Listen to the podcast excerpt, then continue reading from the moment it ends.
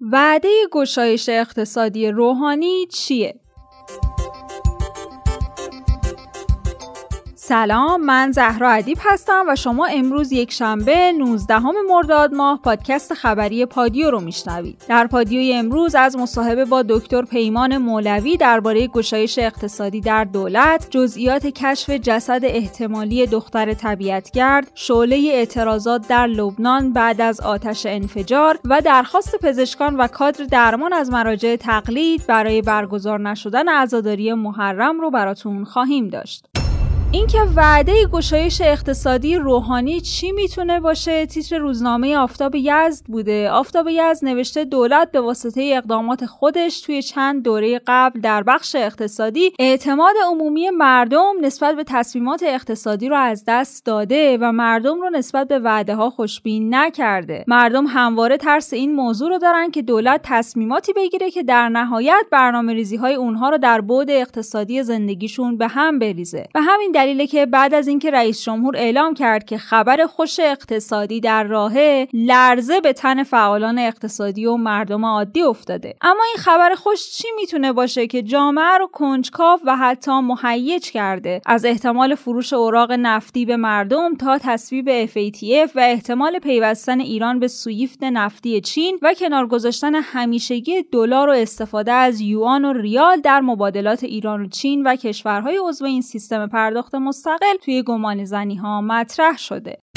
البته امروز مصباحی مقدم عضو مجمع تشخیص مسلحت نظام گفته گشایش اقتصادی با پذیرش FATF نمونه تحریف و آدرس غلط دادن به مردمه. چون اگه پذیرش FATF رو به مسلحت کشور می‌دیدیم اون رو تصویب می‌کردیم. اما معتقدیم FATF چیزی جز خسارت برای ملت ایران به دنبال نداره. موضوع پذیرش لوایح چارگانه مرتبط با FATF به طور کلی منتفیه و به وعده رؤسای جمهور و مجلس برای گشایش اقتصادی اقتصادی ربطی نداره. البته ما هم برای بررسی موضوع به سراغ دکتر پیمان مولوی عضو انجمن اقتصاددانان ایران رفتیم. آقای مولوی پیش بینی شما از گشایش اقتصادی دولت چی می‌تونه باشه؟ زمانی گشایش اتفاق خواهد افتاد که یک اقتصاد ما به اولویت یا به علم اقتصاد به درجه فرماندهی توسعه ما برسه. نکته دو دولت. مخارجش رو کمتر بکنه کسی بودجهش رو جبران بکنه. نکته سه روابط بین المللی احیا بشه. نکته چهار اولویت اول کشور اقتصاد بشه. و نکته پنج رشد تولید ناخالص داخلی تبدیل به اصلی ترین هدف بشه در این زمان ما هر نوع گشایشی در اقتصاد وضعیت مردم خواهیم. حالا اینکه یه گشایش می‌تونه چقدر تاثیرگذار باشه بله مثلا در حوزه روابط بین المللی اگر ما مثل برجام بتونیم به تفاهم با ایالات متحده برسیم این یک گشایش خواهد برای اقتصاد ایران. یا در حوزه ابزارهایی در حوزه بازار سرمایه. که بتونه سریعتر این پول رو در حوزه تولید بهینش بکنه کمک کننده خواهد بود. منظور صرف سهامه. ولی خب اینا مطالب کلی اینها گشایش نیست. اینها پلن و برنامه ریزی هستش که باید اتفاق نمی‌دونیم که کدوم یکیش خواهد حالا در گمان زنی های دیگه هم در مورد فروش اوراق نفت و FATF و حوزه دیگه هست. واقعیت هم کسی اطلاع کاملی ازش نداره. ولی بیشتر گمان زنی هاست بر اساس اون پتاهای نفتی و فروش اوراق نفتی. ما هم مثل شما این فرق می‌کنه زمانی گشایش اتفاق خواهد افتاد که این پنج عامل اتفاق بیفته. خب اینها ممکنه خیلی به نظر شعاری برسه ها. یعنی حق دارید. ممکنه بگید اینا خیلی ایدالیه ولی واقعیتش گشایش. زمانی اتفاق میفته که ما ایدئالها رو تبدیل به واقعیت بکنیم.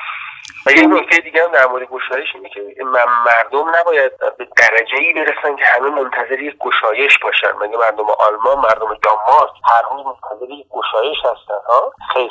نه اونها یه برخلاف یه برنامه دارن حرکت می‌کنن. ان من به نقطه برسیم که مردم که نیازمند یک روز برای یک گشایش در زندگیشون نباشه مشابه این سوال رو از آقای محمود جامساز اقتصاددان هم پرسیدیم. این چیزی که داله بر گشایش اقتصاد باشه من نمی‌دونم. چیزایی از پشت پرده که ما خبر نداریم توافقاتی که ما خبر نداریم. ولی چیزی که ایالت چه اجازه بیان یعنی شما هیچ پیش بینی خاصی در این خصوص نداریم من چون مفروضات رو نمی‌دونم نمی‌تونم پیش بینی کنم. ممنون از آقای دکتر پیمان مولوی و آقای محمود جامساز که وقتشون رو در اختیار ما گذاشتن.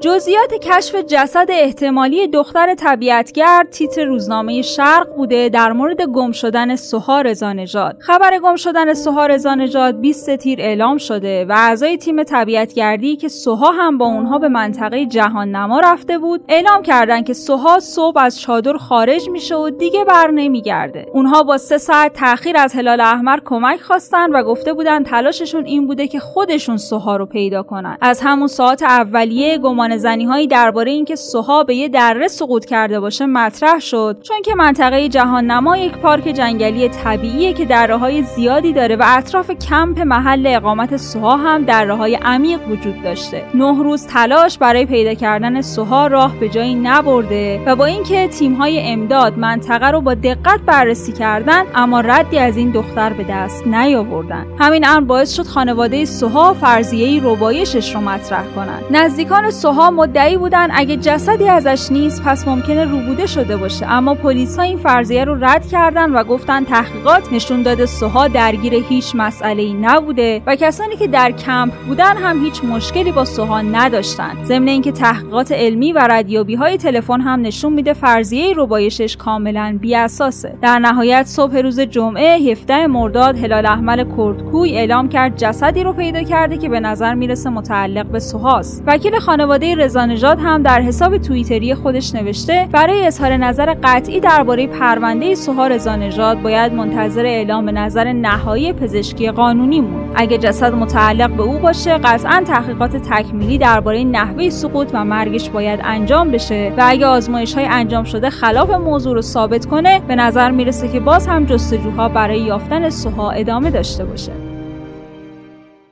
شعله اعتراضات در لبنان بعد از آتش انفجار. هزاران نفر از مردم لبنان عصر دیروز در اعتراض به اوضاع معیشتی و انفجار اخیر بیروت به خیابونهای پایتخت اومدن. تظاهر کننده ها که شعارهای علیه دولت لبنان سر می‌دادند خواستار محاکمه مقصران انفجار اخیر در بیروت شدند که بیش از 150 نفر رو به کام مرگ کشوند. تظاهر کننده ها همچنان در مقابل پارلمان این کشور هم تجمع کردند و بر رسیدگی به خواسته های خودشون مثل مجازات مقصران انفجار اخیر و بهبود شرایط معیشتی خودشون تاکید کردند. البته پلیس با معترضایی که قصد ورود به ساختمان پارلمان رو داشتن درگیر شد و برای متفرق کردن اونا اقدام به پرتاب سنگ کرد. همچنین برخی منابع رسانه‌ای از ورود تعدادی از معترضان خشمگین به داخل ساختمان وزارت خارجه هم خبر دادند. همچنین روز گذشته حسان دیاب نخست وزیر لبنان گفت که برای خروج از بحران کنونی چاره‌ای جز برگزاری انتخابات پارلمانی زودهنگام نیست.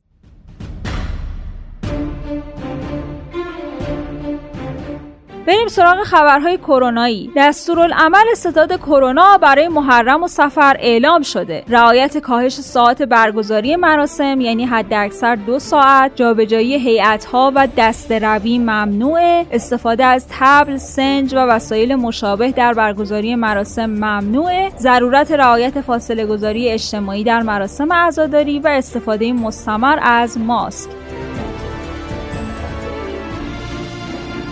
درخواست پزشکان و کادر درمان از مراجع تقلید در جهت تلاش برای برگزار نشدن برخی جلسات مجامع و آزمونها همچنان ادامه داره و در تازه ترین خبر جمعی از پزشکان و کادر درمان در آستانه محرم حسینی علیه السلام در نامه از مراجع تقلید و حوزه های علمیه درخواست کردند که با بهرهگیری از فقه پویای جعفری عموم عزادارای حسینی را از برگزاری مجالس حضوری پرهیز بدن. تو این نامه که در کانال اطلاع رسانی سازمان نظام پزشکی قرار گرفته. اومده که برگزاری هر گونه اجتماعات مثل مجالس عمومی عزاداری سالار شهیدان راه اندازی دسته های عزاداری و توزیع غذای نظری قطعا و یقینا باعث افزایش شمار مبتلایان و مرگ هممیهنان میشه. هیچ نهاد ناظری توانایی ضمانت رعایت پروتکل های بهداشتی توسط میلیون ها عزادار سید الشهدا در مراسم سوگواری محرم رو نداره. در صورت ارائه مجوز ضمانت متراکم و مسقف نبودن صدها هزار مجلس عزاداری در سراسر کشور غیر ممکنه و توی این شرایط حتی با استفاده از ماسک و رعایت فاصله بین عزادارا امکان جدی سرایت بیماری وجود داره. گسترش بیماری به هر نحو تعذیه حق و ناصر. خب آخرین آمار مبتلایان به کرونا در کشور رو هم با هم میشنویم. تعداد بیماران شناسایی شده طی 24 ساعت گذشته بر اساس معیارهای تشخیص قطعی 2020 نفر گزارش شدند که از این تعداد 961 نفر در مراکز درمانی بستری شدند. در حال حاضر تعداد موارد بستری در بخش مراقبت های ویژه 4022 نفر هستند که براشون آرزوی سلامتی و بهبودی داریم. متاسفانه ضمن ابراز همدردی با خانواده های داغ دیده طی 24 ساعت گذشته 163 نفر از هموطنان عزیزمون رو در اثر ابتلا به بیماری کووید 19 از دست دادیم که با احتساب این مجموع جانباختگان تا به امروز به 18427 نفر رسیدند. مجموع موارد شناسایی شده تا به امروز 326712 نفر هستند که از این تعداد 284371 نفر به لطف الهی و تلاش شبانه روزی همکاران ما بهبود یافتند. سکسکه هم به یکی از علائم جدید بیماری کرونا تبدیل شده و دکتر حقدوس اپیدمیولوژیست درباره علت بروز سکسکه در بیماری کرونا توضیح داده. از اونجا که این ویروس در مغز التهاب ایجاد می‌کنه انسفالیت تحت حاد ایجاد می‌کنه. و از اونجایی که این ویروس در درون رگ اون لایه پوست بیازی که در درون رگ هست به نام اندوتلیال اونجا التهاب ایجاد می‌کنه. هر جایی از مغز ملتهب بشه و آسیبی درش ایجاد بشه یک عوارضی دارد. ممکنه چشایی باشد ممکنه شنوایی باشد ممکنه روی سکسکه هیکاف و چیزهای دیگه هم اثر بذار. هرچی ازش بگند باید باور کنیم چون خیلی چهرهای متعددی از خودش تو این مدت نشون داده.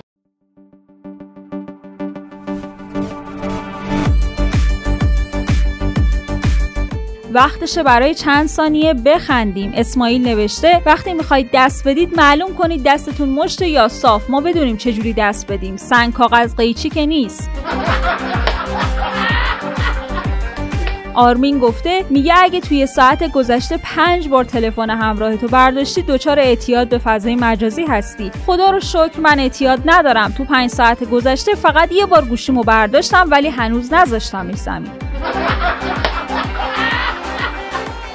زهرا هم نوشته من فقط واسه دوستایی voice میفرستم که مطمئنم دوستیمون انقدر محکم هست که صدام روش تأثیری نداره.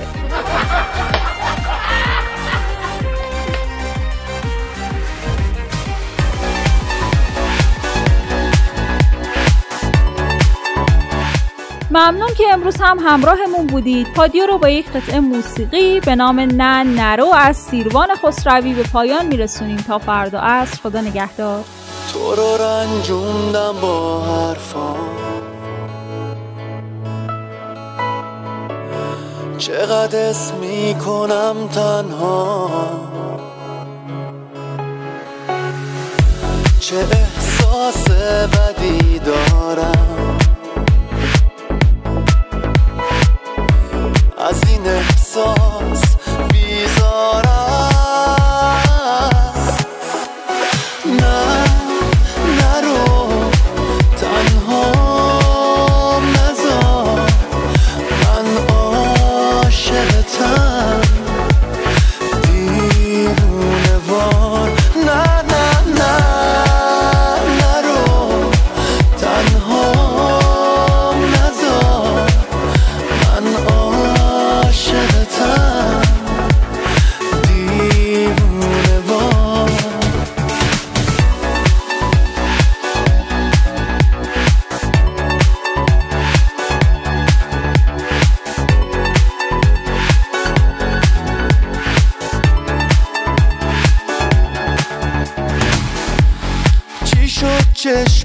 چشماتو رد کردم.